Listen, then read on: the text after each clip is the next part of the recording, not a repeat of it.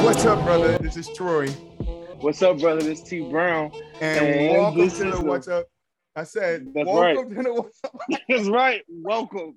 That's right. Welcome to our welcome podcast. Welcome to the podcast, what's bro. Up, welcome brother? To the podcast. All right. That's right. How everybody doing today? All right. How you guys doing? Now, we do have a guest in the building. He'll be joining us in a couple of minutes, but I just wanted to take the time out and thank you guys that did go watch our first video and supported us, dropped the likes, the subs on all the social medias, Instagram, TikTok, Facebook group. What else? What am I missing? Twitter, TikTok, that's right. Twitter, Grams, you know, Facebook. All of our social medias. We're gonna have them down below in the description. So if you ain't following, you guys can go join up. We do have a Facebook group where we do have conversations almost every day. So if you guys want to come over and join us, man, getting them conversations with us. All right. That's right. How you doing today, T? I'm chilling like a villain in the Himalaya with the Yeti, baby. Word. How you feeling, man? I'm feeling good, man. Today wasn't a bad day. We got to be with the kiddos all day, so I ain't mad at it. Even though I be wanting to kick my son in the chest, but it's all good though. Nah, I feel you. It's all love. I mean, I saw this meme one time. It was like, it was a TikTok, and it was basically like, if you don't have that feeling when you're with your kids that you want to beat them up in some form or way, then you're not spending enough time. Nah, you're not spending enough time with them. What that is for real.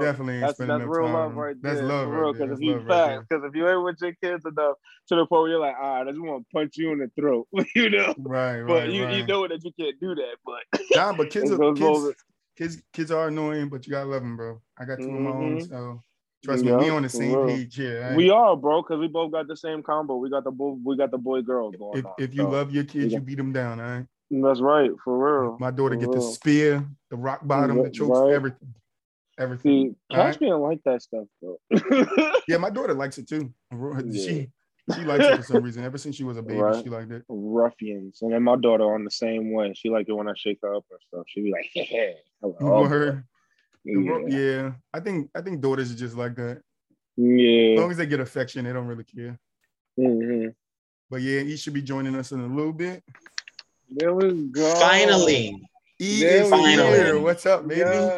Yes. What's up? I was like, this shit is bugging out. Nah, bro. Like, where the fuck is this stuff? This part going in the video. I just want you guys to see this, man. We've been fighting for like 20 minutes to get E on and stuff. Oh god. Yo, OD. But first, man, we want to thank you for stopping by, to the What's Up Brother podcast and spending some time with us, bro. We're looking forward to this conversation. Man. I'm happy to be here. It's definitely going to be a good one. It's going to be a good one, man. Oh, yeah. So let's start with you introducing yourself and just telling the people a little bit about you. So I'm Elijah. Most people know me as LA. I dance, I teach, I work for Parks and Recreation as a recreation specialist, as well as providing programming for youth, seniors, adults, and all of the above. I mainly teach dance, but I also teach performance as well as I hold self-esteem groups and I hold wellness groups as well. Okay, that's pretty cool. I didn't know you did all that. I knew about the dance. That's pretty cool, man. It's a lot. Yeah, that's great. Whole humanitarian out here, man. I feel like we got to, because I feel like our generation, we learned a lot, and this new generation is no shade, but they not getting shit. They not getting nothing. No, they're not. All they know is just living off the streets. And all they know is social media. That's what they do. Social media. They don't know nothing about the real life outside. That is a true nothing. Statement. So you have to teach them something. Give them something. Yeah. Definitely. Just let them know it's more. There's always more, and trying to figure out your options. And even when you think you don't got options, you can try and make some. You never know. And it's so funny that you said that, because I just came back from Atlanta. Right. Fuck that. Atlanta's not the hype. It's not. And that's just how I feel. I went out there to do my dance shit, to get on my grind. It ain't do nothing for me. It just didn't, right? The gangbang shit happens out there. It's real. The sex trafficking, it's real. The programming and youth development is lacking. The education level is too high for the communities that they're servicing. It's just really bad. So it was just like, yeah, this isn't the life for me. And the racism and the prejudice stuff, it's just too much. The segregation, it's real. So coming from New York and going to school in Jersey, like, you would think, like, oh, it's lit. Like, the rest of the world is great. No. So, it was a cultural shock for me, honestly. That's an interesting aspect, because people always think about when you travel or move somewhere new, it's a new experience, but sometimes that experience isn't a good one. So yeah, I mean, you take the risk, because you did just move out back to actually New York from Atlanta too. Yeah, so that's basically what you were seeing out there. Yeah, it was a lot. It was really bad. So I was working for Shelter in Arms, and it was a senior citizens recreational center, and working there, mind you, I applied before I went out there. So you know how, like, they say, before you move anywhere, make sure you have another job, or you have your ducks in a row, all that good stuff. So it was like, okay, I have this ready to go. So I get there, I interview, I come back to New York, I go to my second interview, I come back to New York, they're like, you got the job. I'm like, perfect, I'm off this.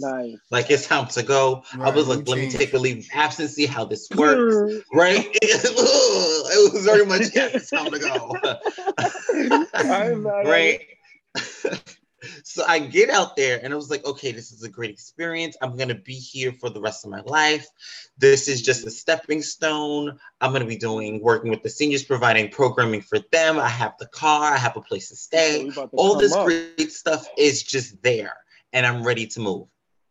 Right. So I get there. In the first few weeks, I noticed how... Y'all remember that TikTok where there was this lesbian woman, she's a comedian, and she talks about how she's like, Aunt Molly, like, why are you treating me like a slave, right? It was legit one of those moments, but every day. And then you report it to HR, and HR will do the same thing. That is interesting, because I could back you up. You did text me while you were in Atlanta and tell me you felt like you were a slave down there. It was horrible. It was horrible, right? That was just one of the experiences. And my thing is, me being me, I'm always going to defend myself. I'm going to defend the community as long as I get the respect back, right? And that's just how I am. And I just feel like at the end of the day, with youth development, or even senior or adult development, because we all need help from time to time, as workers or humanitarians or just as people, we would expect the same in return. Respect. Yeah. Not given. My attitude's bad. I dipped. I had to go. You're not going to talk bad on my name. You're not going to give me what I deserve. You're not going to put me in a situation where police can be involved, right? If I can see that coming, that means God or whoever is out looking over me got my back, and it's like, it's time for you to go. You can make next moves another day. Yep. Right. So it's always good to get experience elsewhere, but people have to understand that, you know, everywhere you go, it's not going to be a good experience. So it's not. And now, what made you want to go out to ATL to begin with, though? It's crazy. It's honestly 2 reasons. Dance. I'm 30, and at the end of the day, me being who I am, I'm always going to chase my dream, but at the same time, stability is always #1. And I just feel like that should be a goal for everybody, but never forget your dream, right? Not to cut you off, tell the people what kind of dance you do. What kind of dance you do? So I teach hip hop, I teach jazz, and I teach tap. And those are my things, right? So my thing is, I have a foundation in these things, and I grew up learn. Mind you, the first thing that I learned was tap. My dance teacher, Liz Ortiz, dope as fuck, in the dance room, running around, just watching the dancers dance and stuff. Of course, the gay one with the big butt, like, hey, right? Right, having fun. It's like, oh, what's these noises? What's this dance and stuff? What's going on? So she pulled me under her wing. She taught me. That was the first style I learned. We continued with African, of course. Being in an urban community, hip hop is always going to be there. Hip hop was then the next style. I learned hip hop, and then I got introduced to voguing, and then I trained in jazz and ballet. Beautiful things to learn. It was so fun. I got to travel. I got to perform. I got to be in a lot of great shows. because a few times I've seen you dance a little bit, your form is on point, like with your point, like with your, like, especially when you've done spins and stuff, I've noticed. I was like, all right, he's done some real stuff. Y'all remember when we had that dance battle on Jersey Pier? I remember that. Was that the day I hit the knee drop? I think so. I think that was knee up. My first ever knee drop. I messed my damn knee up. But for you guys that do want to see Elijah dance, we are going to drop his Instagram and other social media handles down below the video. All right, so go check him out. All right. So so coming back from New York, what was your experience coming back from ATL to New York, back to New York? Did you fit right back in and go right back to doing the same things that you were doing before you left? So you always have to make a plan for yourself, right? When I just feel like in my situation, I just had a great transitional part, right? When you see a problem with one job, you have to figure out what benefits you have and what cons can go against you. Easy, right? So in my situation, before I left, I had to write down the pros and cons of leaving this job.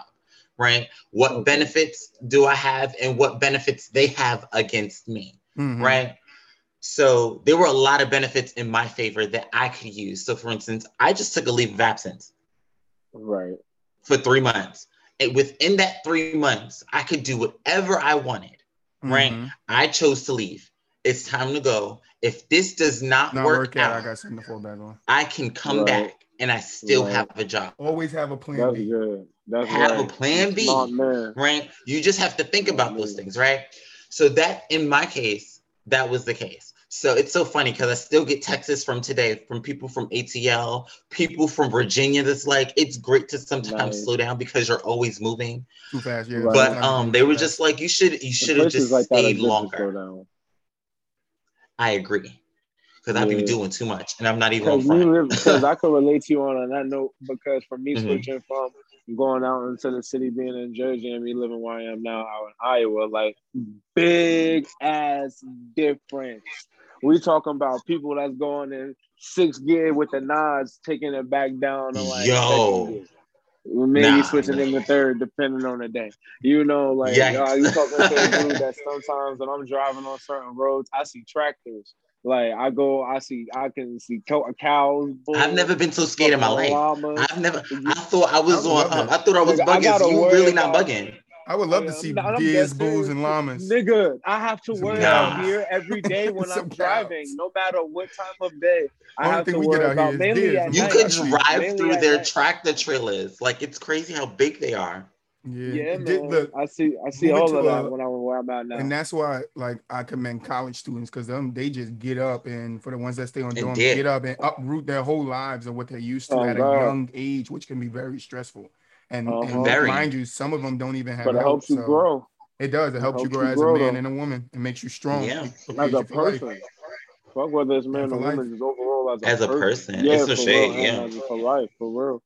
Right. And it's crazy because look, think about the tuition, like, and I feel like the people that leave their communities, it's not to be shady, it's not to be subjective, it's not to be that way.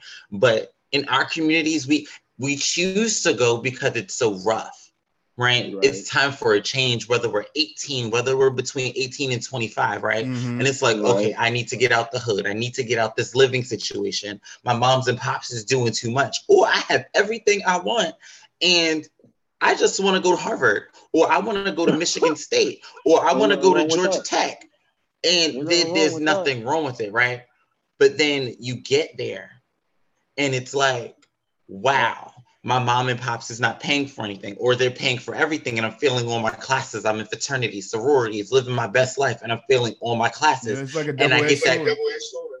It is, and it's so hard. And so you feel that pressure when you got people paying for your education, because I've been there coming from like a high school with like Catholic school, like that's right. And I know though you really me and T grew up together. Right? Where they see, practically, we lived under the same roof and everything, practically grew up together. But literally did grow up. Yeah, like since I was like 10 and you was like what 7, 8? Same thing. No, it was different. I was 10 when I moved on the block. You were like 13. Yeah, you was 13. A long time. I'm 30 now. Everyone's 25. For real, 27. Yo, we're getting up there. I just turned 27. For real, that's what I'm saying. Old. I just you're working out people. There. I was chilling with people yesterday, and then homegirl that I was with, she's 22, and I'm like, what the fuck? I thought you was 24. She was older than somebody. Like, shit, you was loving the young one. I'm older than somebody for once. Damn. Like, I'm getting to that point now. Like, yup. Motherfuckers. I tell my friends every day. Old. I feel like black don't cry. It does. If you don't treat it right. If you don't take care of yourself, Brand, if you don't, Brand, I was at this party the other day, and it was for this competition, and they're like, how old are you? I'm like, I'm 30. They was like, oh, you look 22. I was like, thank you. You would never know. We will never crack as long as we take care of ourselves, right? But that only happens if you do right. Drink your water and mind your business. So let me ask you, E, what is the hardest part about your dance career? The heart is, I feel like this goes for any dancer, right? I'm not even gonna lie. I've been slacking OD. And what I mean about OD, like and that's what I'm doing, right? And what makes it hard, right? And it's just for me, but I know it's for many other people. And I actually have a coworker that's like this, but she's doing what she has to do. Taking that step of faith on your dream. And that's all it is, right? And that's what made it difficult for me, right? It's not that I don't believe in myself. It's not that I don't believe that I have the skills, the assets, the knowledge to go where I need to go. It's just I need to pay these bills. How am I traveling? I can speak to you and negotiate with you, but that doesn't mean that you have a preset budget to fly me out to Japan or fly me out to California to all these places to do a runway show, to do a ballet show, to do a hip hop performance, or even if I'm growing with a group of people and we have to now figure out a fundraising aspect so we can all go, so we can be in this one performance. Right. So it's the stability of it all. It's not to say that I don't believe in myself, but it's the stability, because at the end of the day, being an artist, you have to have a good resume. Being in New York, it's the land of dreams, but we know how it is. You have to scam, you have to deal, you have to hustle, right? And if you're not in the right group, or in the right social groups, then you're not going to get to where you need to be. In my case, I was in the right social groups. I just chose stability. So that meant sometimes sacrificing my dream, meaning I can't dance as much. I can't go to auditions as much. Right? And it sucked for me because it was very much, damn, bitch, I know this. I know I'm going to book this audition. Okay. So I know that feeling. I know that feeling so well. And it's one of those feelings like, and your job calls you and they're like, we need you in now. I know, like there's nobody in the building. There's nobody to cover your group. These kids need your help and they know your soft spot. It literally took 3-4 months for my phone to stop jumping when I moved out here. Like it literally took 3-4 months for my phone to stop jumping when I had put everything down. And it's hard because it's like you don't want to leave. T, your audio cut off. Oh, yeah, you don't. But it's like you got to pick that stability. You got to pick what you got going on. Sometimes it's a hard decision. It's like you feel, it's like you relate to Spider-Man. It's like you relate to Spider-Man, where it's like, do I want to be Spider-Man full time? Or do I want to have... Or do I want to go to school and be a scientist? It's the shame. Do I want to live my life? For real. So it was, I can honestly say it was definitely, it still is a struggle, right? And especially now, I'm 30 and how I perform. That's a turning point because your body too. It really is. That is your body. Okay, Justin, have you had that feeling yet of when you turn 30? And I just feel like it's a spiritual thing, right? You turn 30 and you just feel something in your soul or just your body. Something just clicks. No. And it's like life. It just feels like another day to me. That's it. I don't know, but for me, it felt like something is changing. Yeah, it's not even to say ascended. Like I know a lot of people. I know a lot of people that say on their 30th, it's like a big deal for them. And then some it's people when they hit 40, it's another big deal. Like, but no, it's not. It wasn't. I didn't feel anything. It was just something changed in my mind. Something just changed. It was just like, okay, I'm growing up. It's time to change the mindset a little bit. It's time to grow up. That's what I was gonna say. I would say the only thing that since I turned 30 to today, which is probably like 4 or 5 days, mm-hmm. My mindset is a little bit more. Thank you. I know you guys saying it. Thank you.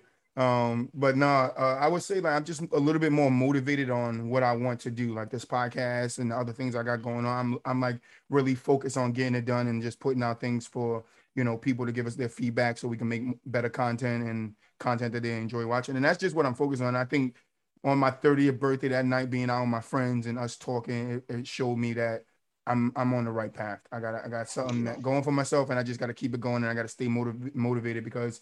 One thing I will say is motivation is one of the hardest things you can keep. It's one of the hardest things you can hold on to. It is hard. And it's not easy to motivate yourself. So you got to find good people to be around you to help you with motivation. So, and it's so funny. We had I had that conversation with the youth on Wednesday.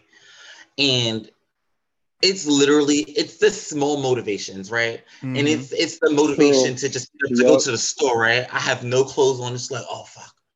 I want a soda. I want a Sprite. Or, I gotta go get this controller and it's all the way in the other room. Oh, I have to go do laundry because then I won't have any clothes for the week, right?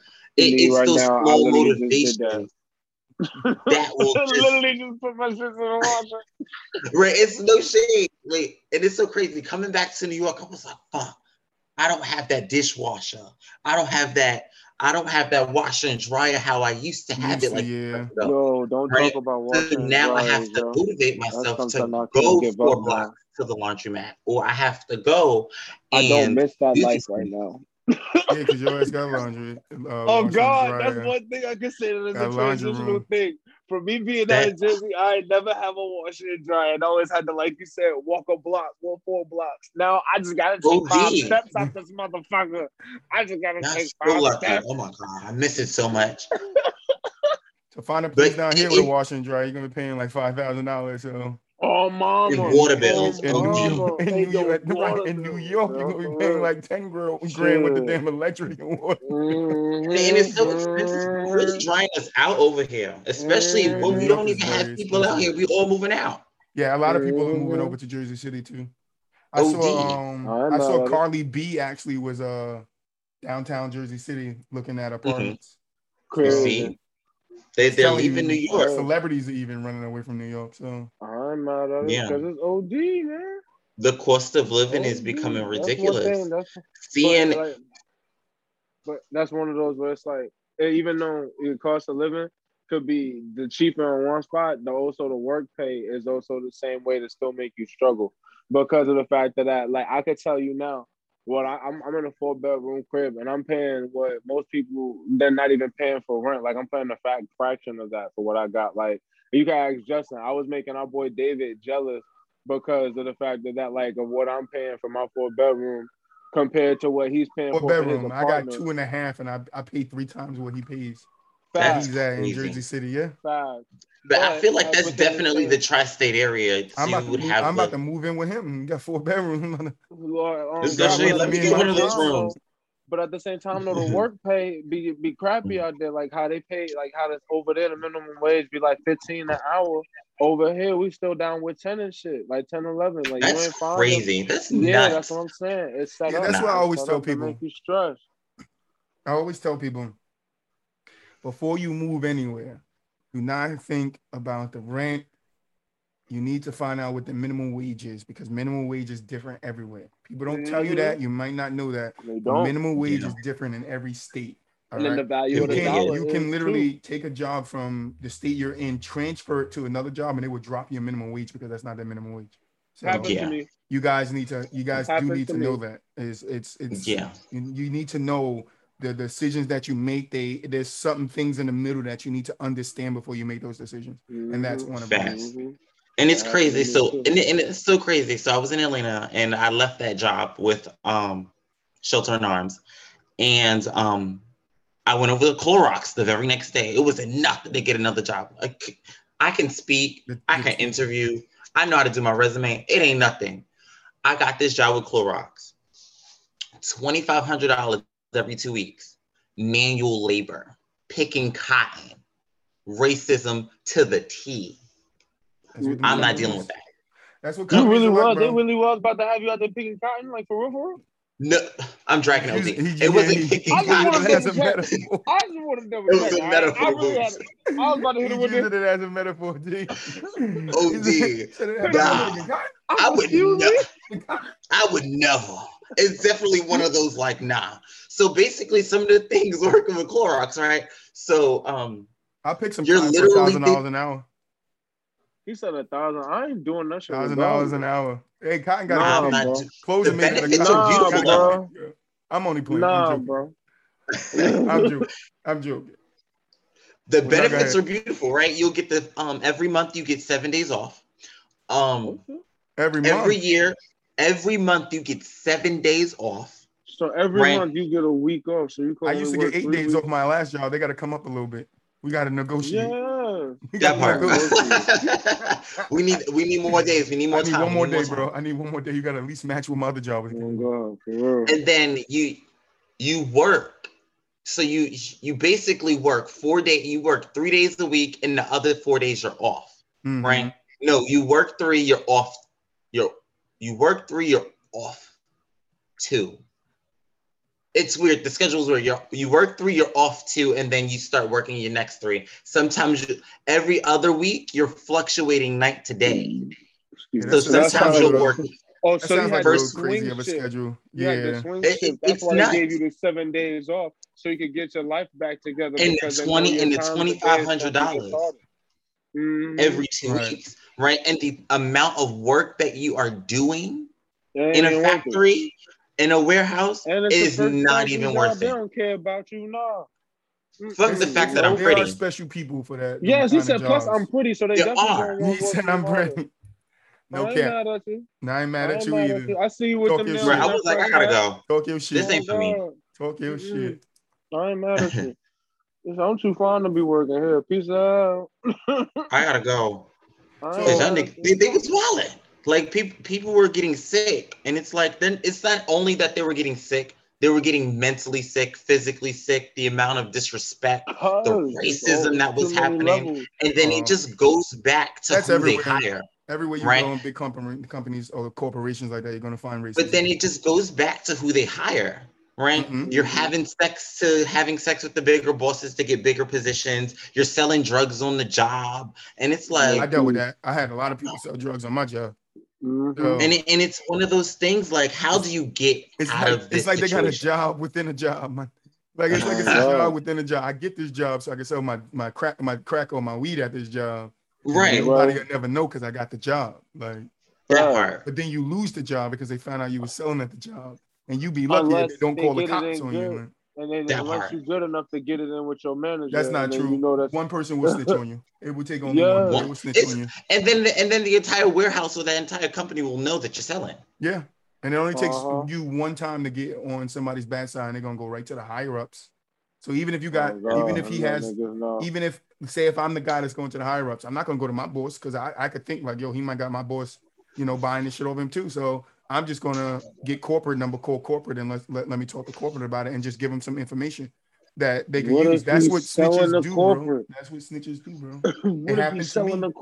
It happened to me. They be snitching, bro. Let me clarify. I wasn't selling no damn drugs at my job. I never sold a damn drug a day in my life. You got snitched on. Selling no weed. All right, I never sold no weed or nothing. All right, I smoke it. I don't sell it. All right, I smoke it. I don't sell it. All right. Good job. I don't sell it. Good. You don't need to sell it. All right. Good.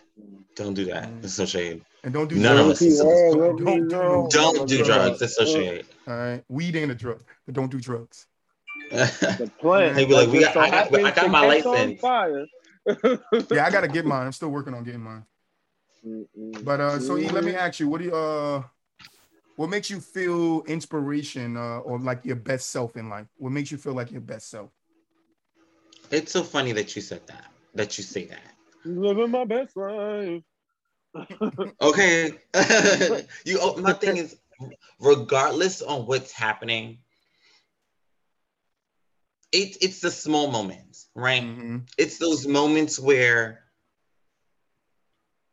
get the fuck out of my face. I'm not, don't call me, don't text me, leave me alone. My phone is dead, and it's dead for a reason because I want to be alone, mm-hmm. right? Mm-hmm. I want to be in this space. It might be a, I'm not going to drag it, but it's a drag. I might want to be in a dark room watching my little TV show and my Leave me the fuck alone. If you guys can't tell, I love being in the dark. So you see what I'm saying? So it's just one of those things. I got the light on us because I'm black as hell. Y'all won't see me. All you'll see is my go black out on us. Be two anonymous people. Talking to two anonymous people. Right. So it's definitely one of those things where I like the time that I get to be alone, right? Mm-hmm. And with that, it brings me to true self, right? So when it's time to go out, or it's time to go out in the world to go shopping, or it's time to go out in the world and motivate the youth, motivate the adults, how you be like, prepare yourself to curse out that coworker in a positively way, mm-hmm. right? Oh, without losing your job. I need those moments. And that's what brings me to my true self. And of course, dancing and all those great things, because at the end of the day, those are things that help me cope with those mm-hmm. problems that's happening in real time. Mm-hmm. Yep. Right. So so coming back to Atlanta, it's so funny. I joined the House of Playboy. Crazy. It's not inappropriate. It's a Vogue house. Nice. And it's so funny how I heard about it. They fucked up with one of the spaces that I gave them, and the manager, she calls me, and I'm in Florida with I'm engaged with my congratulations. We didn't know that. Congrats. Thank you. Congrats. I just got engaged. She proposed on the phone, and I was just like, so I don't want it to happen over the phone. We need to do this in person. But I mean, am going to say yes. You two do live in two different states, right? Yeah, I feel you. But I'm at his house, and I received that phone call, and he's like, and she's like, so all of these members are just disrespecting the staff, and they're destroying the building, and they're smoking and doing drugs in front of the building, and all of this other stuff. And I was just like, hey, like, what else are they doing? They're like, they're writing Playboy and inappropriate names on official documents. I was like, Playboy? What kind of pornography is happening here? So I was just freaking out. I was like, oh my God. So I called the leader immediately, and I was just like, what the fuck is wrong with you guys? What is going on? Like, this shouldn't be happening. You guys know that this space was to be, is a youth center, a youth development center, as well as they do programs for adults as well. And I helped you guys out with getting you guys a space to use, and you guys are disrespecting these people and documenting inappropriate names to this organization. Like, that's completely inappropriate, right? Right. So I get back and I speak to them. We no longer have that space, which is fine, but I'm still in good contacting, still in good with gracious. The lady. She's amazing. But yeah, so I then speak to the leaders of Playboy, and they meet me, and they're like, oh my God, you got this space, and then you got this other space for us, and you're doing all of this, and you're motivating, and you're speaking to the youth, and you're bringing in more people, and now we're about to do this performance in December, blah, blah, blah, blah. They're like, you're so amazing. I was like, thank you. Well, and they're like, by the way, we didn't mean to. The name that the kids or the members put is technically the house name or the organization name. So they'll put Jasmine Playboy or Oliver Playboy, right? And I was like, oh, that's the Vogue Dance House's name. Wow. Okay, that makes sense. Thank you. Let me call the organization, let them know it was a misunderstanding, blah, blah, blah, blah. Right. I still understand that you guys don't want them here anymore, but I just want that confusion to be water under the bridge, right? Boom, toss that shit away, right? Wow. So I'm with this house, and being with this house, it allows me to perform, to dance, and mentor these youth and the young adults that we have in the house, as well as some of the leaders. Like, we talk, we laugh, and all that great shit. Mm-hmm. But doing that gives me inspiration and motivation, and it makes me happy, right? So it feels like I'm at work, but I'm not at work. But that's now going back to do something you love. That's really what I was about to say. You have to do something you love to keep you motivated and happy. It brings you life. I felt that way when I was. And getting back to that question that you had, Justin, about how is your career, or I forgot what you said. What makes it hard to pursue that career? Yeah, it's the generation. It took too long for me to develop this performance or to go out. So now being in this house, it allows me to gear my dream in another direction, which is still performance, but now it's within modeling and runway. And I can still do dance and all those great things, but I can still perform and still use my dance skills and my networking skills to another part of my dream, so I can still stay happy. So now my question is, well, I feel like a good question of mine would play into what you have, what like you're leading up to, would be, is it hard for you in general, just being a Black man along with your sexuality in your field of work, as it opposed from now to 5 years ago? Hell yeah. Oh. He said, hell yeah, passionate. I feel you. You guys did see me working over there. I'm sorry, I had to fix something before it cut our video off. So no, you're fine. Legit. Yeah, I was fixing something. Oh, that just touched the subject. So okay, well I can't even do long story short because it's such a long story. Right. So I'm gonna try to shorten it and just brief it so you can understand it. Because working for a city organization, right? Mm-hmm. I just feel like this is an all-around thing, and me being me, and we all three of us actually grew up in a boys and girls club. They try to they give you the knowledge and the skills on how to perceive yourself to the world, as well as still being true to yourself. Right? Great to know, great aspect to have, but at the same time, you should never dim down yourself. To get this job, it's no shade. I wore a suit and I wore a tie. I made sure to make sure my hair was cut. I still had blonde hair. But I went in there, I aced it, and then I became myself. I showed you who I was as a teacher, as a motivator, and as an activist, as a person. But at the end of the day, I'm still going to show you that I am a gay Black man. That's right. You got some character. So, it's not even to say a character. This is just something you develop within yourself. Yeah, you just have to... No, I'm saying you have character, not that you're putting on a character. I'm just saying you have character in general yourself, you know? Right. Like, we all have character. Just like within the three of us ourselves. And it's just something that you have to learn to switch on and off to get certain things that you need, right? I got the job. Hey. 2 months within the job, I saw the bullshit. I seen it, but it was something that I could handle.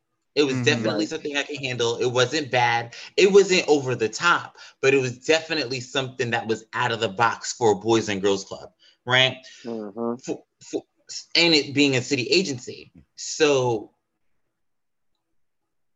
I go to the first training, and I'm wearing, you guys know the Adidas track pants, the black with the different color stripes that they had back in the day, like in 2015, 16. I had those on, and I had on my work shirt. Now they were super tight. So they were, it's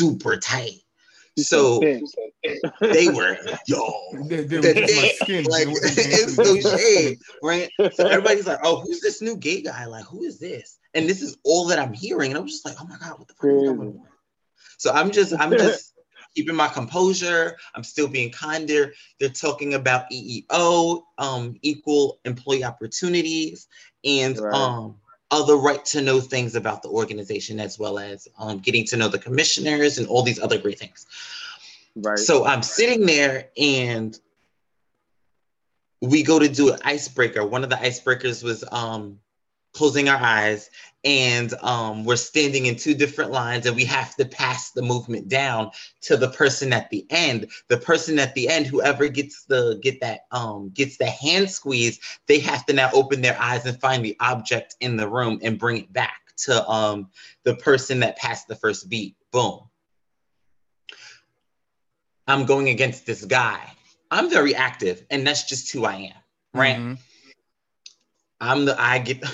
I get the squeeze, and it's like, open your eyes, look for the ball. I'm running around the gym looking for the ball. I find they put the ball behind the soccer net, which is all the way behind the bleachers. Mm-hmm. Mind you, we're running around the gym for like 3 minutes looking for this ball, and I find it because I see it, but it's all the way across the gym. So that we both see it, we both dart. When I tell you, I slid like a soccer player, kicked the soccer thing. It was I'm competitive, so it was like, nah, screw that, boom, kick the soccer thing. He jumps on top of me. I push him off of me. I grab his leg by accident because I'm pushing him off of me. Like, get off of me. You're doing too much.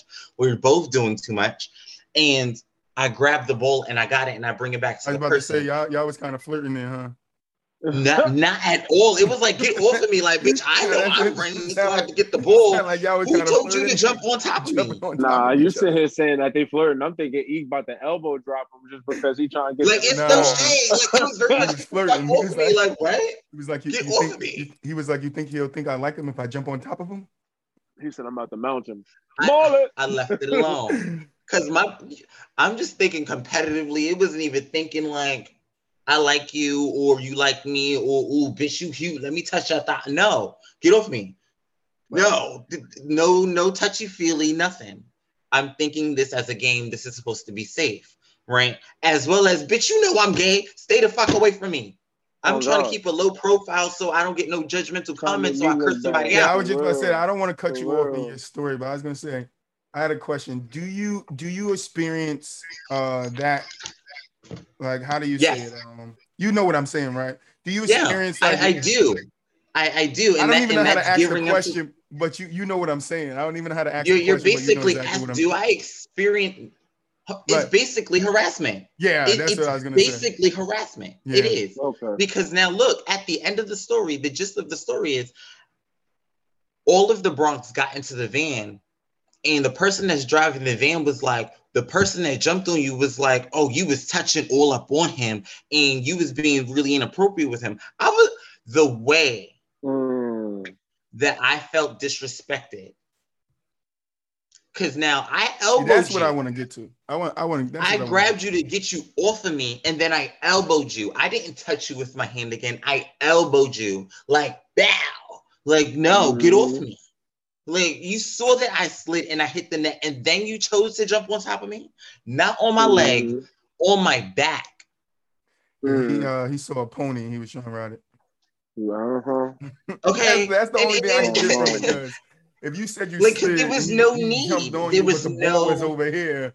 Trying to set people up. Right, and now you're spreading this rumor. No, that's completely unfair. That was completely underlined and undercut. Mm-hmm. That was disrespectful. And the fact that you're bringing it to managers, and I have never seen you a day in my life or even spoken to you. Don't even know me from a can of paint. This is the point. This is real. Everybody, no matter what your sexual preference is or what you are in life, bro, everybody experiences harassment. Everybody experiences harassment. It is, and it even goes to football and basketball. When you're playing these sports, it does become physical sometimes. But then when you have that one gay person in the room, they always target us. And I just feel like that was a target, right? And then, of course, years gone by and people seeing how I move. And it's so funny. So I'm Black, I'm gay, and there's no dance teacher. There's only 3 dance teachers within this organization, actual like people that they know that teaches dance, right? And has some education under their belt, right? Moving forward. A city organization looking at that, they see you as a person that can be potentially be in leadership, right? So then they move you up faster and they give you jobs faster. I mean, I didn't know that. I didn't know that. And people telling me like, people already in your field, people already in your corner. You got these jobs in the bag. Like, I'm not knowing this because I've only been here for almost 2 years. And now that I'm getting this interview again, and my managers and other colleagues are saying that you shouldn't be going for these jobs. You don't qualify. You don't have the attitude. I don't have, I had self-esteem issues, and it was only because how I left my old job, right? Right. So they see us as a threat, right? Why do you think that is, though? Because at the end of the day, coming from where we came from, it's no shade. When you come from a boy, I feel like if you come from an enrichment program that gives you everything you need, right? It's just how you use it. Mm-hmm. And you being a black male or a black female, you being a lesbian or being bisexual, pansexual, being any of these different orientations, people are intrigued. They want to ask questions. They want to judge you. And as soon as the whole organization sees you as a paragon or sees you as this positive thing or this leadership thing, all the negative people draw in and they want to knock you down. Mm-hmm. They want to knock you down. They want to put bad things on your name. They want to cause problems for you, right? Right. So in my case, I've had so many problems with working with this organization for the past 7 years. For the past 7 years, and I just had this conversation with one of my coworkers, and it's no shade. Legal matters is about to come in, because at the end of the day, it's unacceptable. It's not fair. It's not okay. And when you speak up, no one comes to defend you because they know what they did, or they don't want to get their name tarnished because they don't have a name, or they have a name and they are doing just as worse. And you're not even doing anything to hurt the organization. Mm-hmm. And they probably don't want to get canceled, basically. Right? Yeah, the new cancel culture. Basically, that's how I look at it. It really is. It really is a cancel culture, because at the end of the day, when you go to speak up, they look at you as, oh, you're the problem now. We don't want you here. When is it going to end? It never was. Because that goes into my little bag of things where I say it's a part of the cycle. It really like is. How, it is. Saying, as soon as we see you trying to come up, everybody that's a hater or that don't like it or feels like it should have been them, all because they was too punk or too pussy to say something. Or they just don't want to do the hard work to get where you at. That too. Or they lazy. And it's no shade. You just have to know how to behave. Some people just don't want to do the hard work. They don't. They don't.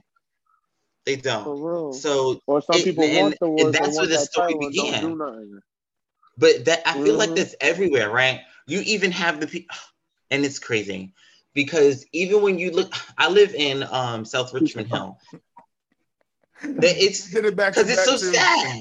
Right. It's so sad because even look at the different cultures that's in our communities, right? That works in bodegas or works in shout out to these bodegas, by the way. I miss them so much. Bodegas it ain't nothing like a bodega sandwich, bro. Oh no, it is not. I hated Atlanta for that. No, like you had to go to a supermarket. And I was like, "What is wheat bread? This shit is bad." That's why I don't want to leave where I'm at, but the crime rate is crazy. I got kids, so I gotta think about it. Either have the corner store sandwiches. I want to go into real estate just so I can buy a corner front, just so I can make a bodega on my right. Oh, mama. We might have to just take one from where I'm at, bro. We might have to just take one. Oh, God, bro. But no, so besides your workplace, where's other places that you feel as a black gay man you experience harassment or, you know, discrimination? Like, it's so funny because it's everywhere, right?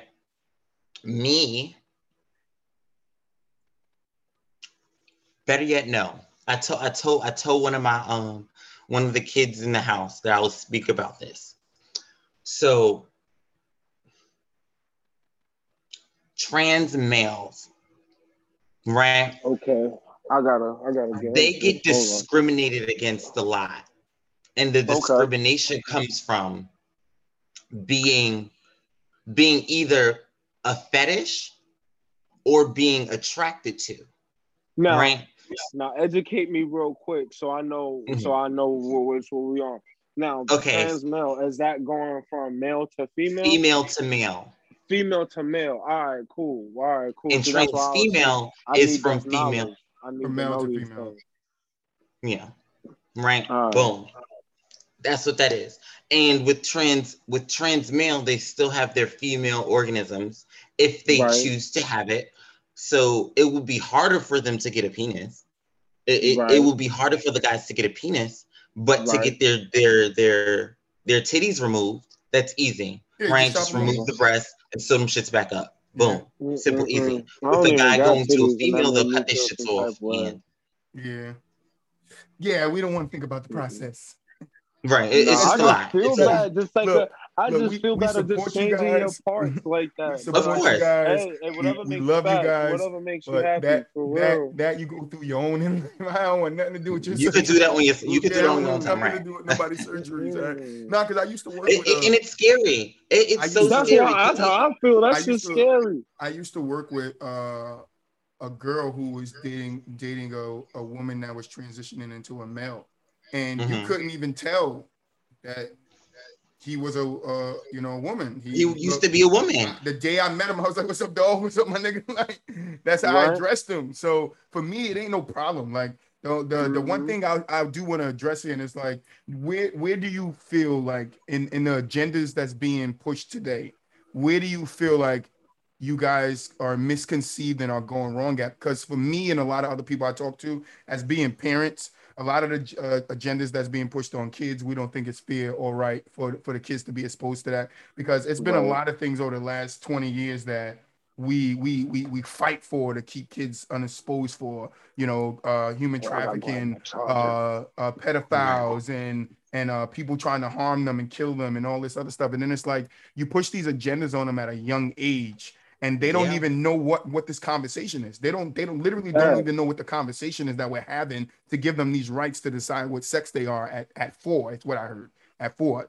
That for me being a parent, because they're not even experienced in the world. Right, it's a little. Know what half the stuff is. Right, it's a little crazy for me that a child, like, I don't care if a grown up wants to make any decision they want in life, but for people out here, and I don't think it's, and I'll preface by saying this, I don't think it's the transgender people. I think it's the people that you guys are allowing to push the agendas for you guys that are pushing. I agree. These I agree. The history in schools and this 4-year-olds can determine what kind of sex they are. I think because the message, because I was around and you correct me if I'm wrong, because I had this conversation with a lot of my gay and lesbian friends, like when the fight first started between gays and lesbians, when you guys started fighting for your rights, right, it was to not be discriminated against, to have equal opportunity to get a job, to marry your same sex and have the same affordable rights that everybody else had, right? And now I feel like in today, it's not even about your protection anymore. It's just about pushing agendas out to get what other people want, because I don't hear transgenders coming out. And I could be wrong about this, but I don't hear transgenders coming out talking about they want 4-year-olds to be transgender. I don't hear them saying that. I hear women on TV. I hear women on TV. It's not being pushed enough. And it's not to say that they don't want it to be pushed. It's just not being spoken about, right? What do you mean? What's not being spoken about? I just want to be clear. It's not being spoken about whether 4-year-olds or 12-year-olds want to be transgendered. Because look at Gabrielle Union. Gabrielle Union and her husband, their daughter wanted to become a transgender man. She wanted to switch, right? So, and they're okay with it. Now, I don't understand why it's still not being spoken about, or other people are not coming forward with this. Because at the end of the day, if the child brings it up to their parent, we don't know when this was brought up, but we do know that it was brought up and the parents are now okay with it, right? I think that's a good situation. If the parents are okay with it, that shouldn't be a problem. That's not, but so can we say... Now, look, how is this 12-year-old child paying for these surgeries? Yeah, he's not. But can we say two things? Because two things could be true at once. It could be okay for parents that are okay with their children doing that. It could be fine then. But can you also agree that on the other end, with parents that's not fine with it, that it can be okay there too? No. Why not? No. And it's just because then that child is going to grow to resent you, or grow to not understand great example. We have a whole gay lesbian community where, great example. There was a thing on Facebook where there was a boy getting bullied by his parents, and something happened in school and they brought it back to the house, and he was getting whippings and they cut his hair, because he was playing with his hair at work or something, at school or something, and they cut all of his hair off, and he was getting attacked because he was gay. And he's this young gay boy that chose to be gay, or this is who he wants to be. So now he's in foster care, or he's in the system, right? Mm. So who's to say when he's 17, he's not going to go back and kill his parents? Who's to say he's not going to wake up and now be on his kids because now he's straight, and stop them from being gay, or stop them from being lesbians, right? Or mm-hmm. being transgender, or polyamorous, or all these other... That's one thing I right. would say. I can't neglect how a child feels. Yeah, I would mm-hmm. say this. I always told my girl this because I have two kids. If my son turned out gay, I'm fine with it. If my daughter turned out lesbian, I'm fine with it. I don't care. Right. That doesn't change my mind. As long as they know, mm-hmm. because I grew up around a cousin who knew he was different at 5. Right. But to say for me, and this is just my opinion, you guys don't have to agree, but this is just my opinion. To say a 4-year-old knows what that difference means is mind-blowing to me, because kids don't know what sex is. At a 4 years old, you don't know. At 12, maybe that's different. The Wade's son was a lot older than a 4-year-old. But then that's look at this. You have 4-year-olds that are getting molested by their uncles and aunts. That's true. That is true. Mm-hmm. But I think that's that's possibly why they know about sex, which true. Brings in other factors. Factor into it. And that's what I wanted you to point out. I wanted you to point out the other factors in it, because I could understand it from being around my gay cousin Poppy and my gay cousin Tyrone, rest in peace. And, you know, mm-hmm. Me and E met in college, and we built a great friendship, and we even tried mm-hmm. to make an anti-bullying association in the college down here. Yeah, it didn't work because nobody wanted to do what they wanted to do, but it was me and E. And me and E had a falling out at the end. This is a shame. That fallout was the key. I was like, oh my God, we're not talking for a long time. I gave up. I gave up because nobody wanted to do it. And E didn't like that I gave up, because he knew I'm not a quitter, but I just couldn't do it. I couldn't continue to give my time and effort to something that nobody else was showing up for. Yeah. I used to work overnight, get home at 7, sleep for an hour, go to the school, have a meeting, and then I'll be up the rest of the day trying to figure everything else out. So I do think there's other aspects that go into it, but I think we need to get to a place with if it's not violent, because I agree. I agree with what you're saying, E. You can still hear mm-hmm. us? I agree with what you're saying. Hear you. When it comes to the violent part of it, no, that needs to be addressed. But if it's non-violent, because it's out of control. Yeah, if it's non-violent, mm-hmm. like me, I'm not gonna sit here and spew to my kids that you shouldn't be gay, you shouldn't be this. When they come to an age mm-hmm. of asking questions, because I'll keep it 100% with you. My son's not comfortable with it. His teacher slipped and said something, and he exited his Zoom, and he's 9. He literally exited Zoom because the teacher was like, it could be 2 fathers and 2 mothers, and he didn't understand it. He was like, I don't think I'm supposed to be hearing this, and he hung up. So now it's up to the parents, and this is why I think it's key, and this is why I don't like the agenda that's being pushed on y'all behalf, because I don't think it's y'all pushing it. I think it's being pushed on y'all behalf. I would say that again. Right. But for kids that's not comfortable with it, the agenda is to make them comfortable with it. But the only thing we can do is what my father did to me. I didn't have transgender history. I didn't have a gay history in class. I didn't have a lesbian history. But my father sat us down. He told us what it was. And that gave us the respect for you guys, as we seemed to respect everybody else that was around us, because mm-hmm. we didn't grow up seeing everybody as individuals. We grew up, especially me, I grew up as seeing people as human. And that's all I see mm-hmm. people as. So that's what I want my kids to mm-hmm. see people as, is as human. It doesn't matter what you date in life. I come from a time where nobody knew what you dated in life. If you was gay, nobody could really know that. If you was lesbian, nobody really knew. If you was straight, nobody really knew. I come straight from the 90s, where people kept their business to themselves. We live in a time today mm-hmm. where everybody wants to be accepted. Everybody wants to fit into a role, when you guys need to just be yourselves. If you're a gay, be gay. If you're a lesbian, be lesbian. If you want to be trans, mm-hmm. be trans. But my thing is you guys need to come together as a whole and start really pushing the agenda that you guys want to push. Safety, being discriminated against. The same agenda gays and lesbians started with. I think you guys need to get back to that, because there are some people that are coming into the LGBT community and using it as a front to get into places. Like some men have used it and are going to continue using it to get into places. Of course, they definitely are. And that's another concern. And then they're going to just blame it on us, and we're the problem. And that's what I said to T. Brown when we talked a couple of months ago. I was like, because it's 2 reports that I know of so far with trans men going into women's spas naked with their penis swinging in front of kids. Mm-hmm. And it's like, do we have do you guys have to give respect on that end? And it's like, in my mindset, I didn't even go to transgender today. I went to, it's a guy who was like, I'm going to show these niggas the loophole. And that's what he did. He went and did that because some people just think you have to go to a stream to get your point across. And these probably are people that don't even like the community. That's like, I'm a gamer, so people could see the hate in the community and start hating them. So that's why I said, you guys need to stand up and start pushing the agenda you guys started first pushing, because now everybody's getting into it, twisting it up, putting all this other stuff. You got people taking your titles and finding the loopholes in it. And that's what I said too, with transgenders, it's going to be really hard for them to get to the place where they want to be with respect, because there's going to be a lot of pedophiles. I feel like it's definitely not going to be hard. This is why I'm going to explain to you why it's going to be hard. It is going to be hard because a lot of pedophiles are going to take on the transgender role to get to where they want to be.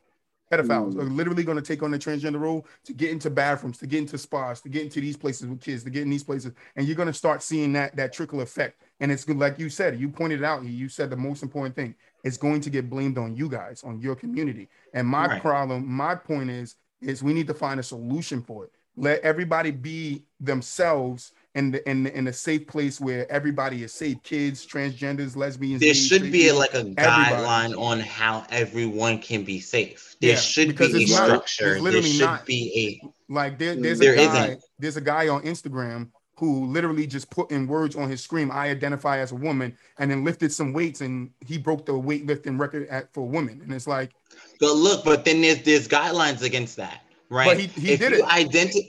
But look, you can't identify as a woman without getting it legally changed. Mm-hmm. You can't. You so have to get your. So how so can by a place getting like legally changed, know that you got to legally change? Do you have some type of your document? ID? Okay. There's documentation that says it. So you know how like we go to the Boys and Girls Club and we fill out this application and then we get our club cards and all we have to do is show them a birth certificate or even a report card. Right. Yeah. With spas, to get memberships, you have to show them your state ID. Mm-hmm. Right. That's true. Fill out the application and your ID. Now, if your ID doesn't match your application, then that spa is not doing their jobs, and they need to fire those people. So let's say, because you're documenting things completely wrong. Yeah. So to your point of documenting things wrong. There's in one instance, the guy went in, showed his ID, and just told the clerk, I identify as a woman, and she let him in the spa. She's not doing her job. Right. And I think that's the point. But that's the point I want to get to. That's the point I want to get to. I want to get to the point that there are loopholes. That's slippery slope. There are loopholes in the way that things are right now with the LGBTQ community. And I say it's slow. But now look, there's not enough of us in those higher up areas where we can rectify that. Like we can protest. We can do like a Trans Lives Matter. We can do an LGBT rights Lives Matter. We definitely can. But will that then affect those organizations that stop the bottom people? Yeah, because what you're doing is you're fighting a bigger power. I personally feel like some of the organizations are putting these rules in, but it's just up to those workers. And if the workers aren't getting supervised close enough, then of course they're going to get away with it. It's not going to be implemented if somebody implemented, basically. Right. I had this problem at my job the other day. And it's about the vaccine, right? So with Parks and Recreation now, in order to come into any of the buildings, you have to be fully vaccinated and you need to show your membership card. I do my job. I'm a stickler. And it's not to say that I'm a stickler. I'm a stickler. At the end of the day, the rule is the rule and these are the guidelines, right? And this is to keep me safe, keep them safe, and keep these members safe, right? And it's not even to say it's about the job. It's to keep everybody safe. Fuck how I feel about the vaccine. Mm-hmm.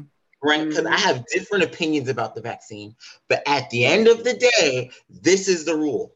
Yeah, right. And that's what it is. So I'm at the job, I'm at the front desk, and members are coming in. Management walks in and it's just like, yeah, by the way, we just got a notification that's saying that all the recreational centers are allowing people to come into the building, but only if they're fully vaccinated.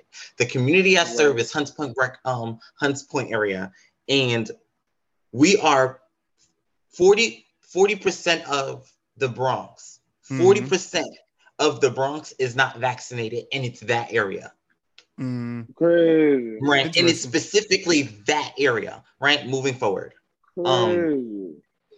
knowing that we are in the center and we are the only recreational center in this area that the community can come to, it hurts me, but at the end of the day, I have to do my job, right? That's hurtful. You have to show your vaccination. So you're gonna have kids coming in showing other people's vaccinations. So you have to look at that vaccination card, yeah, ask for their ID, and ask for their booking. You have to be that thorough, right? Now, I've seen on numerous of occasions where vaccines weren't asked for, right?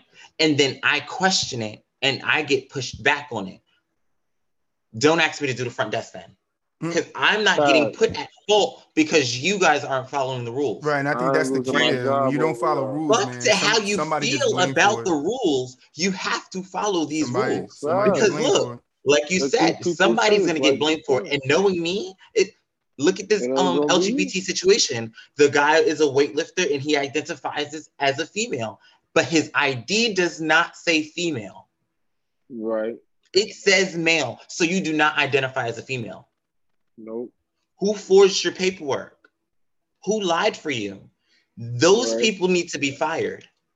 Right. They have to be fired. Someone needs to be reprimanded. Yeah, someone has to, because all of this will then trickle down to backfiring on us. Slope, like I said. Because that's what, see, that, and that's every time I talk about the LGBT community, I always think about how you guys could stay safe and how you guys could get your agenda across without anybody stepping on Yato. Yato's getting stepped on. Anybody agenda's getting pushed aside for, you know, your agendas, or your agenda's getting pushed aside for somebody else's agendas. It has to be a common ground. And I think that's where we're not at yet with it. We're not at a common ground we're where transgenders have a safe space. Because there's so many ignorant people, man. That's true. Because even look at the education system. Look at the education system.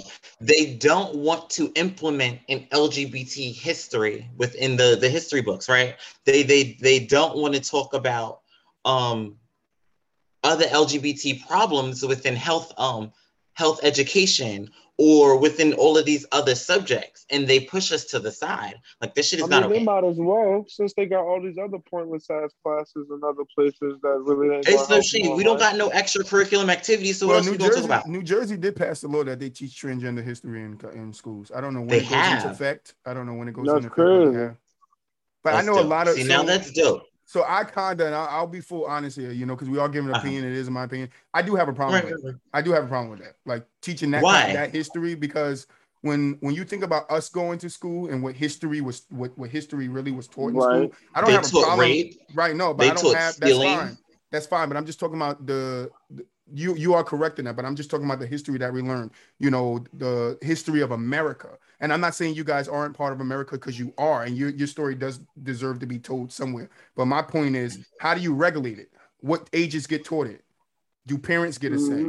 Because it all comes down to, when you're thinking about children. But then think about Christopher Columbus. Think of slavery. Slavery is taught. That is 100% true. You see what I'm saying? There's no regulations for that. But that's what I'm saying. So why can't we just have that common ground? Right, because that's what I'm saying. How do we get there? Black history is fire as fuck, but we have to learn it. See, we have to learn our civil rights. I'll be the first one to say I agree. I agree with Morgan Freeman. Right.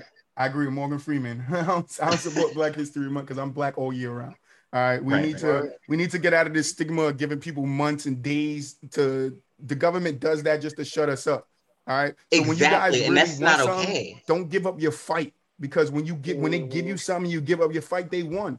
Giving you guys a LBTG day or whatever. I don't know if they did give you guys a Pride Day. That's so you guys day, right. We dragged it into the month. But you guys let them win by doing that. Tell them you don't want that. You want real solutions. You want real solutions to the problems that you guys face. Because with them giving you a Pride Month, with them giving Black people a Black History Month, they didn't address none of the issues. They didn't address none of the problems. They're doing the exact same thing June they did to Black people. Just now doing something for June, but they're doing the same exact thing they did to Black people to shut us up to now y'all community. That's what they're doing by giving you guys, and you can tell, because they're pushing some agendas that you guys don't need pushed, and they're taking your agendas, like you just said, and they're pushing to the side. I do think if they want to talk about history and redefine history, and you want to put the gay community, the lesbian community in history, you need to define what age, you need to define whether kids' parents have a say, because I think they don't.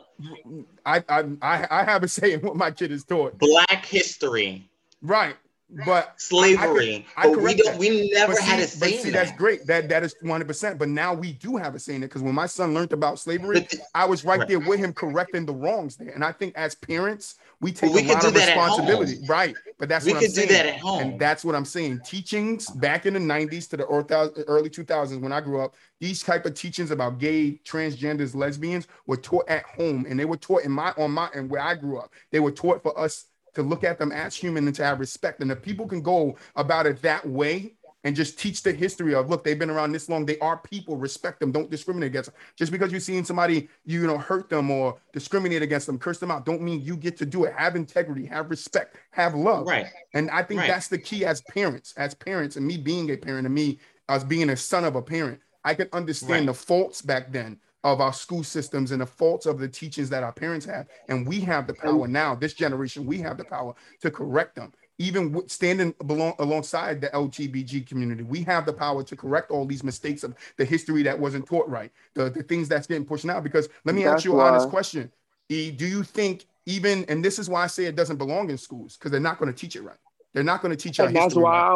They're going to make it. It's not even to say not teach it right, because at the end of the day, if you get the right teacher with the right curriculum, they will teach it right. It's like they will teach it. That's 100% correct. I agree with you. I would want that's like Elijah, someone that's like someone that's a good head on their shoulders. That's a part of that field that's doing it. Right. I don't want some Joe Schmo that just got a piece of paper saying that they can do this. No shade. And they're not from me. Right. But at the end of the day, but look, and it's not even to only say that. I don't want to sit there and get that's how you get them. Right? You needed Joe Schmo to.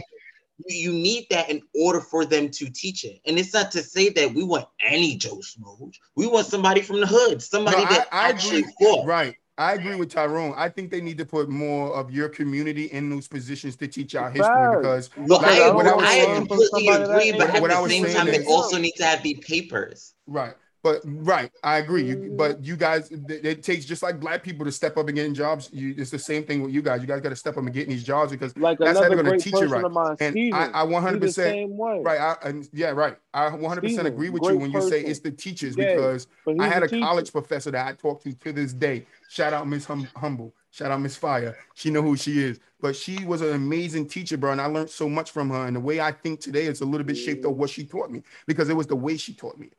It was literally the way she taught me. And I always looked at that as a key. And I was like, yo, when I have kids, because I didn't have kids when I was in college, but when I have kids, I'm always going to look at the way I teach them things, because that's how people really have those things stick with them throughout life. It's the way you teach them. So history, why is history, why does black history stick to black people the way it does? Because the way they taught it, they pushed it on us, made it seem like it was something good, made it seem like they gave us something for it when they didn't. What I'm saying is you guys got to expect the same thing when they put you in books. When they start teaching you in schools, they're going to twist it. They're going to make it into a story they want it to be. And the only way we find a solution for it, because remember, we're here to find solutions. And if you guys write the book, if you guys write the stories, because that's the only way people are going to really know the true story. Black people didn't write the Black history story. Nope.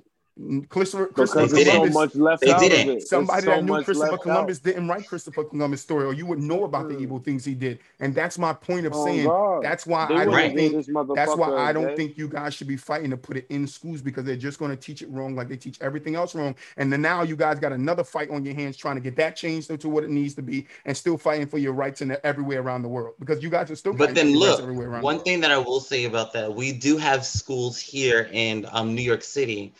Harvey Milk, where they still teach all the American histories about the civil rights, Black History Month, math, and all those other great subjects. But they also do have a curriculum for the LGBT history, right? It should not only be in that school, because that is an LGBTS school. It should not only be in that school. Right. It should evolve and go into the other departments of education. It should go into the other schools. Right. Why it's not, I have to look more into it. But I think the answer to why is because parents. I think that's really going to be the problem. You guys got to get past the parents. And going back to what you said, we need to fight. They need to teach for it to happen, so it can be in the schools. Yeah, but it needs to be taught a right way, and it has to be. See, that's what I'm saying, because you got to think. Not one parent is the same. Not one parent teaches their kid the same. So well, I understand. You do have some parents out there that learns the same, but you do have some parents out there that teach their kids, that lesbian, gays, and the rest of y'all community is wrong, or something bad is bad, or something wrong with you. Yeah. That has to change. I agree. Excuse me. That has to change. That has to change. If we could come to a place as parents, right? I'm talking to all the parents out here, because I know as a parent, like I said, I told you guys I don't agree with transgender history going into school. Not just me as a parent, because I want the tool to teach them, because I know I'm going to teach them the right way. And when my kids go out into the world, they're going to see a gay person, they're going to see a lesbian, transgender, or queer, and they're not going to see them no different from themselves. That's what the key is. The key is people not to see anybody different from what themselves when it comes to black and white, and when it comes to straight and being gay, or straight and being something else. We can't see each other as something else, because that's where the dividing come from. That's when we divide each other and one side wants to be better than the other side. No, we need to come to a common ground where transgenders have a safe place, lesbians still have their safe place, gay people have their safe place, and straight people still have their safe place, women and men. Because in this also of them trying to give you guys things, they're affecting other people's spaces with loopholes they're leaving, and not giving you guys the right type of laws and the right type of procedures you guys need to push forward. And that's the problem I see in the community, is that you guys are getting the same thing done to y'all that we were getting done to us. And that's why I think they added the black into y'all flag, because now they're trying to lump us all into one. And I don't think nobody is noticing. How do you feel about that? I don't like it. Why not? I don't like it. Why not? And it's just because... As a black gay man, why not? As a black gay man, at the end of the day, we all have our own struggles. We all have our own rights. That's what I was looking for.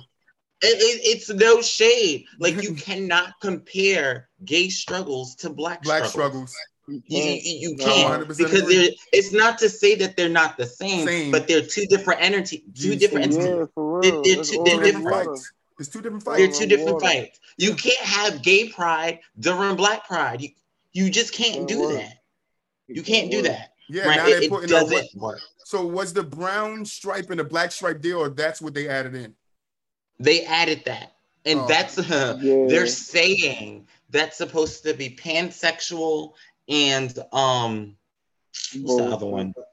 Asexual. Bullshit. That's what it is. Some bullshit. It's no shade. It's some bullshit. Pansexual and sapiosexual. Didn't they just add two letters to the title of you? Yeah. What was it? How do you feel about that? I don't like it. I'm telling you, I don't like it. Why not? No, I'm just gonna keep saying why not. Because then it just goes back. So you remember back in the day how we'd be like, "Oh, he's asexual." Nah, we'll be like, "Oh, that's the it man," and it's not even to be like you're an it, but it's just basically to say that we've always known that there's people that just like what they like emotionally. Right. And physically, right? Mm-hmm. Right, and sexual. Mm-hmm. Right. Sapiosexual is on an intellectual level. Mm-hmm. Bitch. So what? Sapiosexual is when you like somebody for their mind, basically. Sapiosexual, yeah. All right. But they added that to y'all community. Yes. And there was no need for it, because that's basically bisexual. Bro, I'm telling you, that's basically bisexual. As black people to y'all community, and y'all can't sit back and let the government do this to y'all, bro.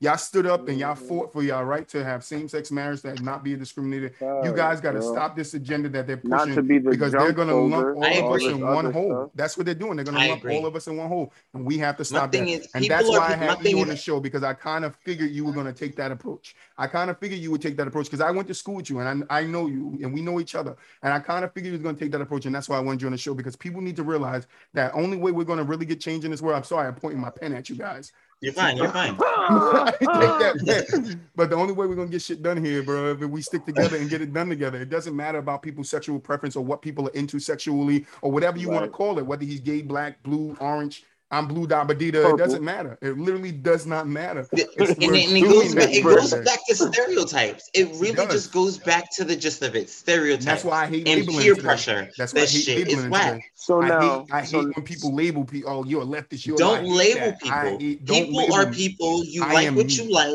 It shouldn't be a name for it. Exactly. So now I have another. So now I have a question. My other question I have now would be: do you feel like you were judged on your gayness amongst your gays? Like, do you feel like you were judged? It goes back to stereotypes because now that's why I said that question. That's why I was like, "How do you feel about that?" And it's weird. Go to what Justin was going to say because I know Justin's going to say. I'm just going to say it anyway. They do this so we could just fight amongst each other. Yep, that's the only reason why they do it, right? So they're like, so look at this. To make up just like, in a barrel. They want us to kill us off. Yeah. So then we have nothing else to complain about. No, we shouldn't. We should complain, but we should fight together. Yeah, At the end of the day, we should not be judging each other. No. It doesn't matter if you're black, white, skinny, intelligent, not intelligent, gay, straight, bisexual, pansexual, sapiosexual. You just have to trust in who you are as a person. Right. Love yourself. Trust in who you are as a person, regardless of where you came from, regardless on how you were brought up. And it's so funny. I was having this conversation with my best friend. They were saying that what happens if you grew up in a situation where you were being raped every day and you were never able to leave your house? How can you see the light how can you see the light? By stabbing a nigga? It's no motherfucking shade. If your heart says fight, bitch, fight until the bitter end until you are dead, you fight. You can't dim your light for nobody. You just can't. And sometimes it's hard. It's scary. It's no shade. And those people that lost that faith. Great episode of Avatar when Katara went on the fucking ship to go help this boy out and that whole family. And sometimes you get that. Mm-hmm. You don't see it, but you get it.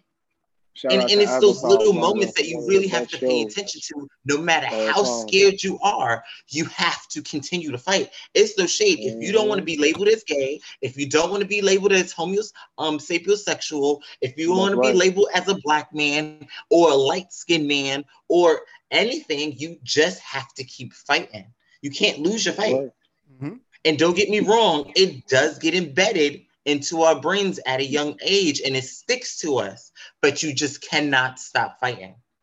You just have to keep listening and keep your eyys open. It's no shade. You got to believe it's no shade. Love yourself because eventually you are going to see it, and you are going to question all your judgments. Do you feel that there are any burdens that you carry?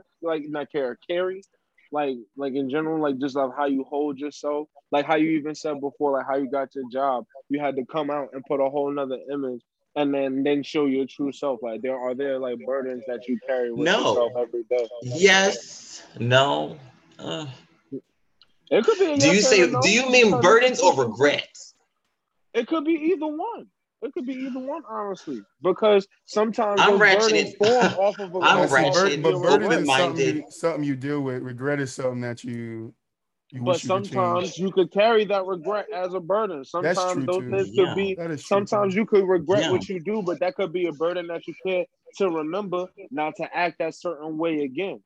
Yeah, those could be lesson learned. That's why I say that. It could be both. That's why I'm saying, do you have any things like that? Any whether it be burdens, regrets, just lesson learned, like do those things honestly help? Yes and no. Like yes and no. And my thing is, I'm not a sorry person.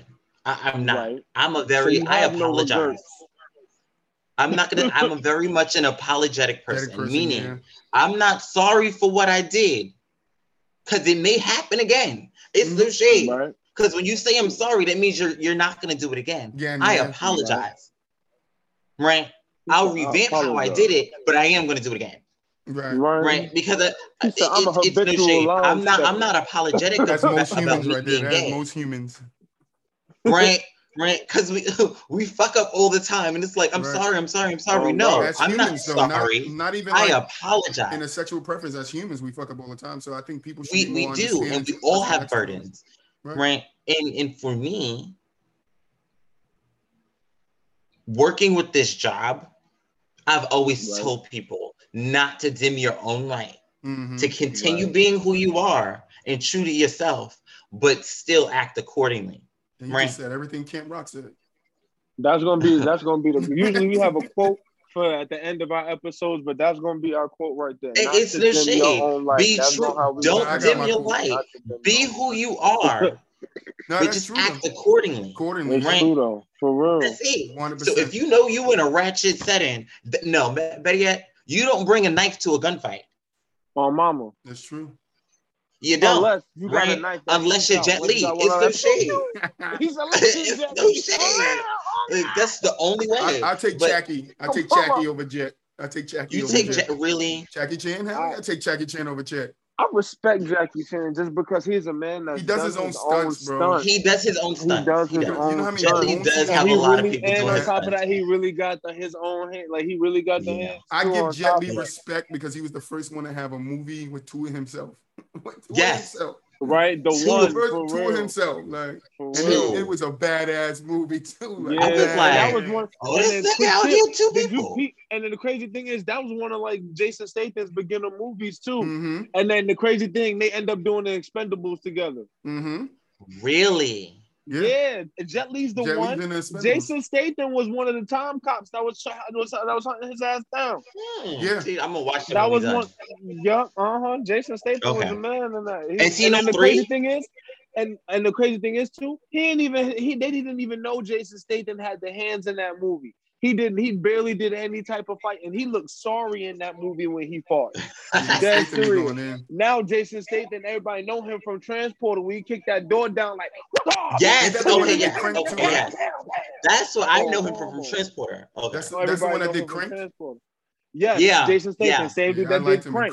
For real. When he humped that old lady. Wait, he humped that old lady. For real. He came through here with the wheelbarrow. Was like But so E, back on topic. If you could describe what discrimination means to you, what would it mean?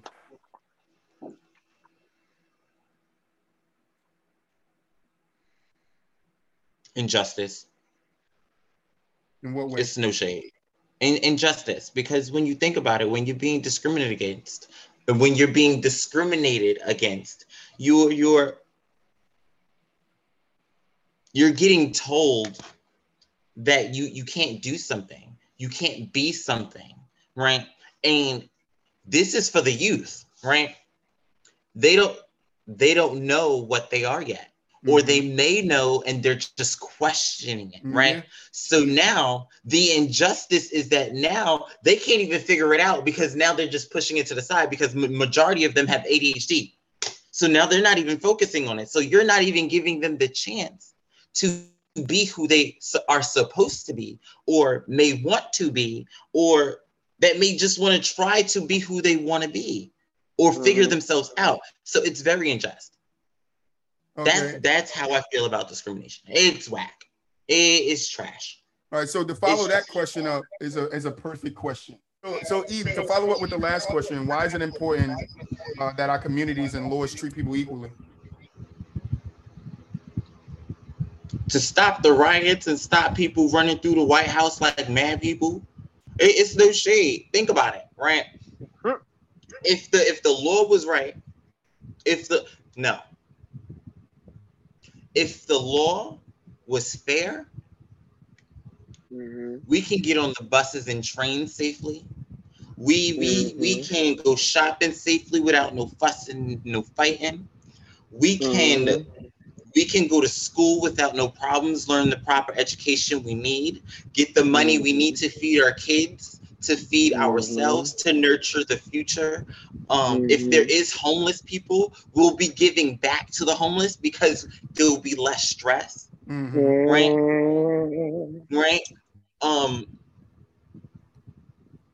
And to even And there will just be less mental illnesses too, because with diagnosing the youth, the adults, the people, there won't be that many medications. There won't be no medications out here. No one would have ADHD. Nobody will be HIV positive. Nobody. There won't be so many struggles. But we're in America. Mm-hmm. We're in America. It's profiting on itself and on the struggles of Americans and Italians, Mexicans, Spanish, Dominicans. It is, right? America is very a problematic country. Yeah, I can agree to it. It is. And to love it, but I can agree to it. So it would be hard for it to be fair. But if it was fair, all those things that I just said, like it would make a huge impact, right? So then when we do have an unfair person that's about to come up and step up for president, or have a person that's about to shoot the area down, we come up as a group and knock them down. Yeah, because we know that's evil. Not just. Good will always be evil. Just ask Hitler. Good will always prevail. Just ask Hitler.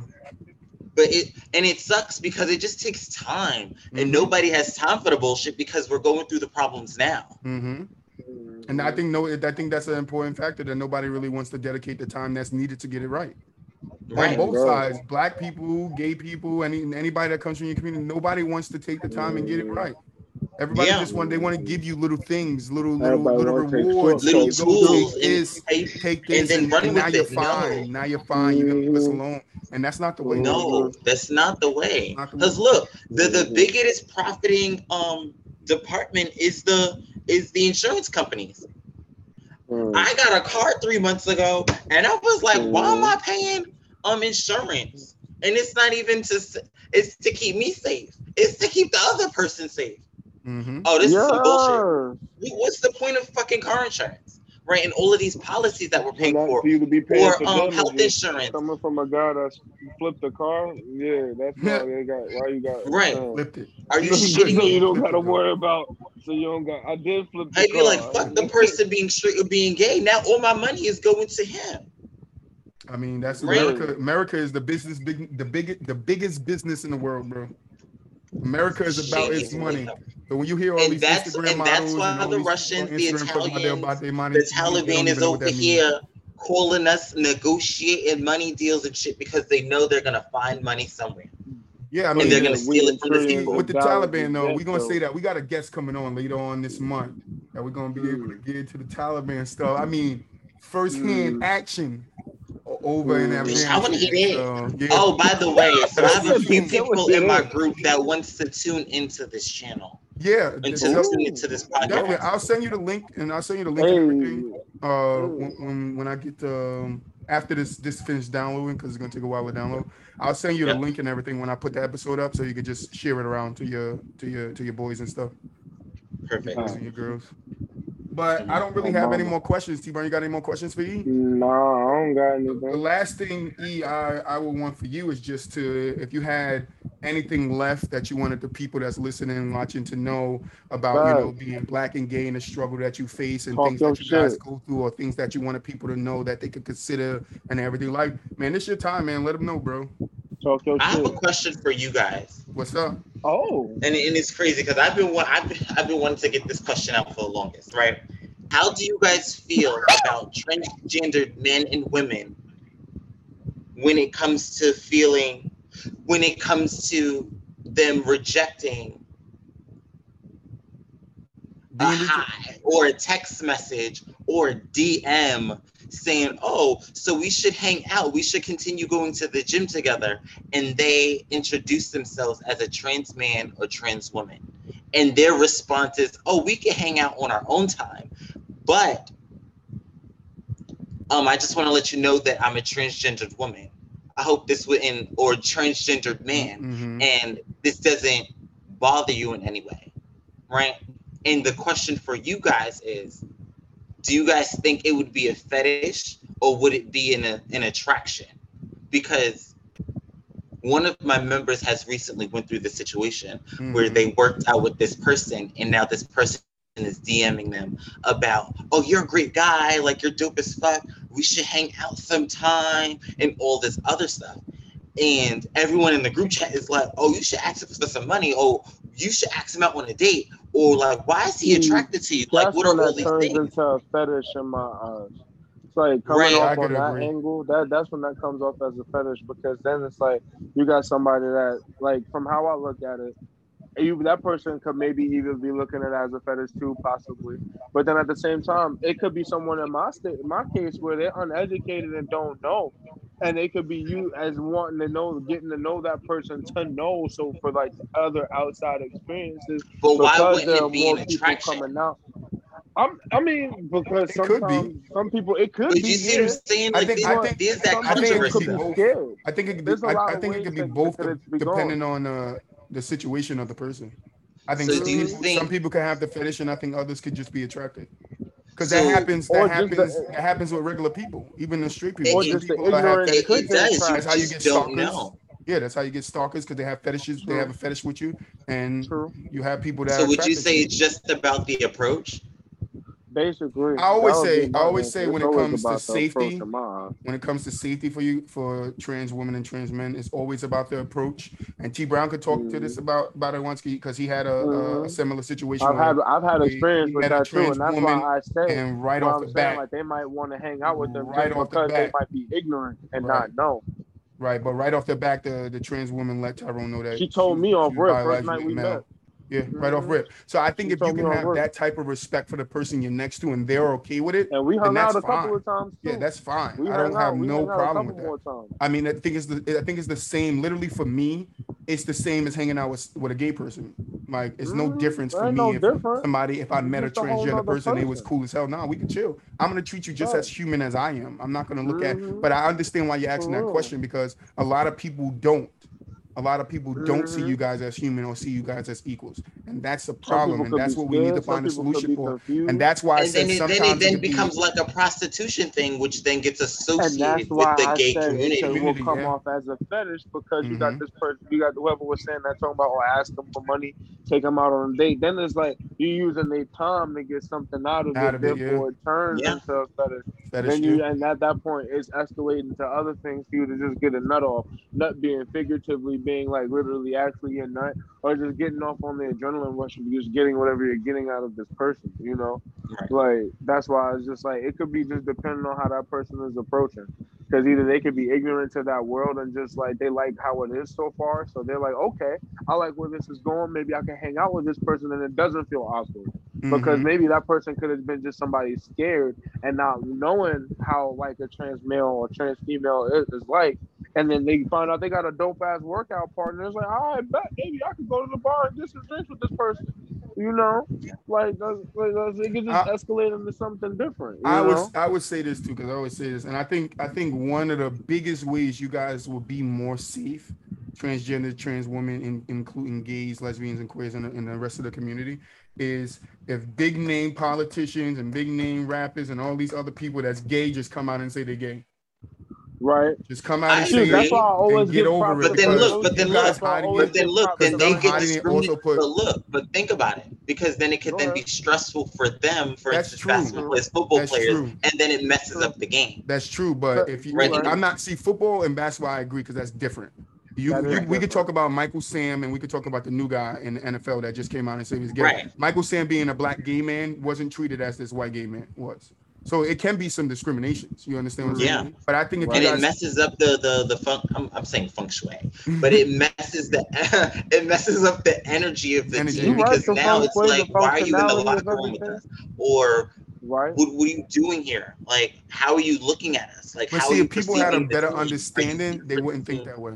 It would be fine for him to be in a locker room. It would be fine for them to be a football player. And that's what I'm saying. If more of you guys come out together as a whole, instead of one here, one here. If you keep guys doing it solo, one-on-one, everybody coming out one here, it ain't never going to work. Y'all always going to be starting to happen. But if you guys literally just get into a group chat, because you guys know each other in this industry. You know who's gay, bro. You know who we used to call back in the day in the closet. But then it sucks, because then look, it then comes to a networking thing. Oh, I don't want these people to know that I know this person, because then they're gonna poach them with me. And that's not what I'm saying. What I'm saying is you guys know each other. You need to get into a group chat, or you rappers, politicians that's gay and still trying to get into a group chat, come up with a date and just like, yo, we're all going to come out this date and that's it. You don't have to talk about nothing else. You don't have to associate with each other. You don't have to get to know each other. All you got to do is come out together, and then people are going to look at it like every movement that gets moved, something gets moved with it. But it's getting them to come together is the problem. Yeah, and I agree. I totally agree with you. It is, because nobody wants to stand together. That's the problem, because then it's going to create other issues. Nobody wants to stand together. I totally agree. No one wants to speak. And it's not that they don't want to speak. They don't want to put their difference aside to come together for one purpose. Yeah. Y'all be stubborn, for real. That shit is wild. Everybody be stubborn, though, for real. OD. Well, E, you got anything else to add, man? That's it. Well, E, we want to thank you. We want to thank you for stopping by. We want to thank you for giving us the time to come by and talk to us. You shared some knowledge with us that, you know, I know people at home going to take, and you get to understand it from a black man's point of view that is also in the LGBT community, the struggles on both ends of it, some of his outlooks and some of the things that I want to see. So we just want to thank you, man. Appreciate you stopping by. Appreciate you coming real quick, you got any shout out to anything you want to say to anybody real quick? Like, you know, show some love to people. Go ahead, man. Come on, shout out to the House of Playboy. Shout out to my sister Shaquita Boyd. And it's so funny. Shout out to my aunt Kim. I was on the phone with her before this, and I was like, oh, fuck, Justice Cooling. It's about that time. Gotta throw on a shirt, throw on a hat. Let's go. So, yeah. And shout out to the Boys and Girls Club for all the help. It's a shade. Madison School Boys and Girls Club, Yolanda Robinson, Shanira Malloy. We got bitches, y'all amazing. Another thing, do you want if people wanted to get into the program that you teach dancing, and how can they do that? Oh yeah, y'all could definitely reach out to me. So I'm here in Queens, but the program's out in the Bronx, New York. Mm-hmm. If you want to contact me, I'm gonna give I have all the contact information. Right, and he can send it all to y'all. When I tell you class is lit. You get to learn about voguing, you get to learn about modeling, you get to learn about self-esteem, as well as having fun. I'm legit. I might be 30, but I'm young as fuck. You will have fun. It's all about coming together, and it's a family thing. There's no judgment at all. Nothing but love, all about love. And that's what we like to hear. We want to keep spreading the message of love, bro. We need to come together, and we need to stand up for each other and next to each other. Yes. That's the only way we could get these things solved in life, man. It's a lot of things in this world that, and especially in America, that we as Americans, we as the civilians, can step up, stand up, and do something about. We don't need government to do it. We can do it. So, but we gotta do it as a whole. We gotta do it as a whole. Gotta do it as a whole. But E, I want to thank you, man. Thank you so much, man. Thank you for giving us your time, for real. Anytime. This was great. This was a great conversation. It's been a minute since I've seen you too. And we definitely have to link up soon. Yeah, we gotta plan some. We definitely gotta plan some. But thank you, E. I'm gonna call you right after we're done, bro. Definitely. All right, thank you. Thanks for having me. Anytime. All right, guys. We want to thank you guys. All right. I do have a quote of the day for you guys, because you know we got a quote. This quote is by Marianne Williamson. All right. And it says, you may believe that you are responsible for what you do, but not for what you think. The truth is you are responsible for what you think, because it's only at this level that you can exercise choice. What you do comes from what you think. So you guys need to remember that. What you do comes from what you think. All right. Mm-hmm. What you think turns into your actions. So you need to fix your thoughts so you have better actions. This is your boy Troy. It's your boy T Brown. And this is the What's Up Brother podcast. What's up, brother? We see you guys in the next one. Peace.